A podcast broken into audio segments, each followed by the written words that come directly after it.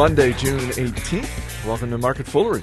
I'm Chris Hill. Joining me in studio today from Motley Fool Stock Advisor Jason Moser and from Motley Fool Inside Value Joe Magyar. Gentlemen, happy Monday. Happy, Happy Monday. Monday. It's nice to see that we're all here in one piece after you know surviving the Greek elections. We will get to that in a minute. Uh, uh, we will get to Warren Buffett and his latest billion dollar bid, as well as PetSmart in the news.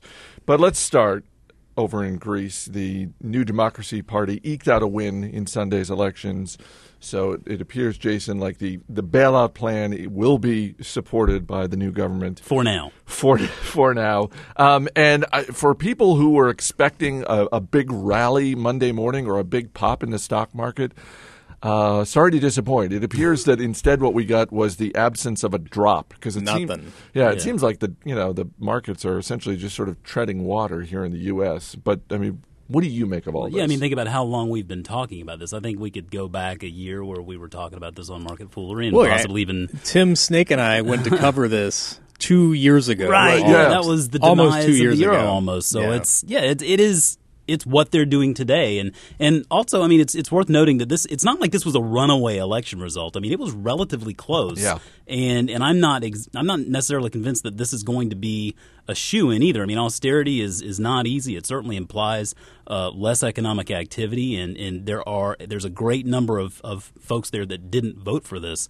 So it it's what they're doing today. Who's to say it won't change tomorrow? I think that's why we have such a muted market reaction. Joe. Yeah, the takeaway is to keep everything in proportion. Everyone wanted to make this vote out to be like this was going to be the deciding factor of investing returns for Yeah. the next decade. Obviously not. Um, like I said, we were in Greece two years ago covering what was happening then, and that's what we thought at the time. Moral of the story: these things take a long time to work through, and there are going to be a lot of little bumps along the way. It's important to just keep a you know big picture, long term perspective. If you're Angela Merkel, well, l- let me rephrase that. Do you think there was like 2% of Angela Merkel that was just crossing her fingers, hoping that the far lefties would win so that she could essentially just kick them to the curb and just say, you know what, forget it. We're not giving you any money. I Like- think it was more than two percent. like like now Germany uh, is sort of in this position where they're just going to continue to lend money to Greece so that Greece can buy stuff from Germany, which seems like a horrible business model. I would rather be in a maximum security prison than be Angela Merkel. That's a Wow, bold statement. is She's that- just in a terrible security. position. That's pretty heavy. She's in a terrible position. Well, you know, She I'd, is, you're right. I'd knife somebody the first day or kill somebody with a spoon just so they leave me alone. But in in her case, she's in a spot where you know domestically everyone is so upset with her because they don't want to bail anyone else out, and internationally everyone's upset with her because like, why aren't you bailing people out? This is obviously the right course of action. She's just in a very tough, no-win position. is this uh, and and we have talked about this before, but it seems like really just for the next couple of years until we get some sort of significant resolution until we feel like oh actually we we have stopped kicking the can down the road we're going to deal with it now it just seems like Europe is maybe the last place on the planet you want to have your money is that fair to say or am I overstating that Don't forget, we have plenty of cans that we're kicking over here too. So Yes, Yeah. yeah. We're kicking our own cans here in America, but it's not. I don't know. It just seems like we're still a whole lot better off. Yeah, maybe. It, on the other hand, it's such an out of favor space that I think there probably are plenty of diamonds in the rough there where you look at some well run businesses with good balance sheets there. And if you're patient and hang on to them for a long time, you know, you could probably do pretty well. I mean, to put it another way, virtually no one is looking for ideas over there right now. Like most value guys I know won't even touch it. And these are the guys who are supposed to go in and buy ugly things. So, you know, if you are able to hold your nose, might be interesting. Warren Buffett is making another billion dollar bet, and this time it's on housing. He is making a $3.85 billion bid for the mortgage business and loan portfolio from residential capital. Uh, Joe, it's worth pointing out that um, Ally Financial had put residential capital into bankruptcy last year. So I'm no expert, but I kind of like his chances to win this bid. Yeah, well, this is classic Buffett. Not a lot of bidders, uh, distressed asset. Hardly anyone else is interested. He's probably going to get a great price for it, assuming they get it. And you know, I think he's getting into housing at a good time. Uh, Buffett's got a longer time horizon than most people, for one thing, so he's perfectly willing to be a little bit early on something. And he's been early on predicting housing's turnaround for a while, but We've had 20 straight months in the U.S. of falling foreclosure applications, which is a nice little statement of how things may not necessarily be improving, but the worst looks to be slowly getting less worse.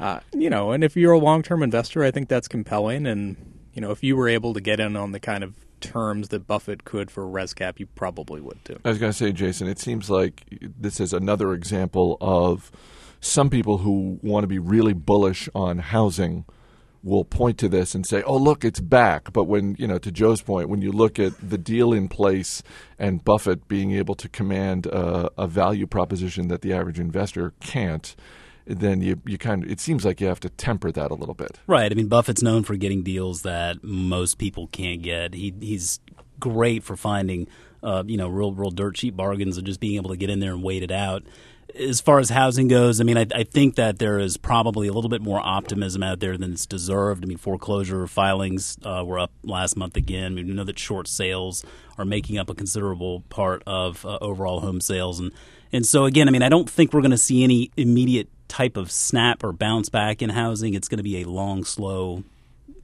comeback, I think. But, but you know, I mean, that's just it. Buffett has the time to wait that out, and I mean, he's, he's just it's another example of him setting his company up for success over the long haul. That's just another great example of that. What is your preferred way of investing in housing because we've talked before, Joe, about the financial space, and there are people who are more than willing to look at the big Wall Street banks and say, "I'm going to invest some of my money there."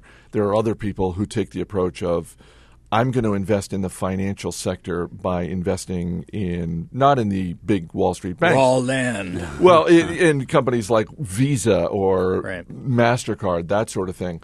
What's your preferred way? Is it in the home builders when the price looks attractive, the you know D.R. Horton and Toll Brothers, or is it more sort of people on the periphery of the housing? Uh, industry like Home Depot, Lowe's, that sort of thing. Yeah, I don't put a lot of trust into the books with home builders. Instead, I trust financial institutions that had to get bailed out by the government. I put my faith in Goldman Sachs. um, I think probably my favorite housing play is Wells Fargo. Uh, they're one of the biggest mortgage loan providers in the U.S. Uh, stock is really cheap, like all big banks. It's really out of favor, but among the big banks, it's one of the most conservative, one of the best run, stronger balance sheet pays a nice dividend. And I think if you got like a five to ten year horizon, you're going to love how that plays out. Jason, what's your? Uh, yeah, I agree with Joe on the, on Wells Fargo. I do like that bank. Uh, I, I don't think I'd put any trust in home builders at all. I, I also like looking at the big uh, the big plays in in uh, home improvement, like Home Depot is a good one. I think that's a name that's going to be around for a long time. Another one that's a real sleeper is Sherwin Williams. Uh, just a tremendous, tremendously run operation. They're a little bit uh, exposed to production costs but overall, the company's done really well. As a stock we have on Stock Advisor, that's just it has it's just been killing lately. And I think that uh, you look at those kinds of companies for for any kind of bounce back in housing, you do all right. Are you a painter? Are you someone? I am. You know, I mean, we have a we have a home down in Georgia that I painted pretty much from top to bottom on the inside, and then we have our home here that I've painted most of. So yeah, I'm the one that I, I let my wife and girls pick out the colors, and then I do the grunt work. Joe, if my wife asks me to do a home improvement project, I will do it. Otherwise, don't man. count on me to be buying paint. Smart man. Uh, finally, PetSmart is increasing its dividend by 18%. Company is also buying 525 million back in stock. Uh, Jason shares up about 2% as of this taping, which uh, has the stock at an all time high. Do you like both of these moves? Uh, yeah, I do. I mean, I like the dividend more than I like the buybacks, but historically speaking, they've done well with both. I mean, they've paid a dividend since around 2003 consistently. Uh, they've done a good job raising it over time, and, and PetSmart really is. Uh, as far as just these specialized big box pet retailers, Pet PetSmart is is the leader here over uh, fellow competitor Petco. Mm-hmm. I kind of liken the two. Maybe Petco is to Walmart, like uh, PetSmart is to Target. Uh, but PetSmart itself, they have about 12% market share on this approximated $51 billion market, which is tremendous. Obviously, uh, do you have a pet, Chris? Um, there are some fish. And don't say your kids. Uh, oh, it, it, no, I would never, no, no, God, no. Well, I know our man behind the glass there, Mac, has uh, at least one dog. Joe, do you? you Mac have a has pet? Mac has Wild. Kingdom going on in his home. I have, I have there are several fish in my home. Well, so there's 62 percent of households in the U.S. that do have pets. We have a couple of dogs as well at our house, and so it's it's a market that's not only considerable, but it's also growing. And so PetSmart is taking advantage of that, doing real well. They're, they have a st- uh, over 1,200 stores in the United States. Definitely about triple the sales of Petco, so so they're bringing more money in. And it's not just pet supplies. I mean, they have veterinary services, grooming services. They even have a pet hotel. Uh, so they're doing a lot of good things. The stock has performed really well. If you look at it over the past five years, it's just walloped the market by over 100%. Uh, it's about a double on the card for us at Stock Advisor. Uh, I like dividends more than I like buybacks. I was going to say we've we've talked before about how a lot of companies just flub it when Yeah. they when it comes to buybacks. So they've they've brought their share count down about fifteen percent over the past five or six years, which is good. I mean, at least when they're buying back shares, you like to see that share count come down.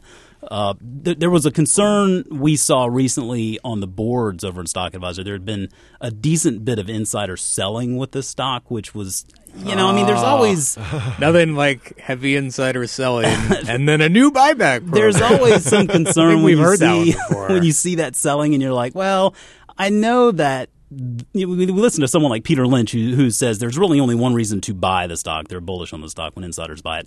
But there are a million different reasons to sell, so you can't really say why that bills. selling is is going on. But that was one that was one thing we saw that gave us a little bit of pause uh, when I saw this news today in regard to the buybacks. But the dividend, I do like. This is a company that makes a lot of cash.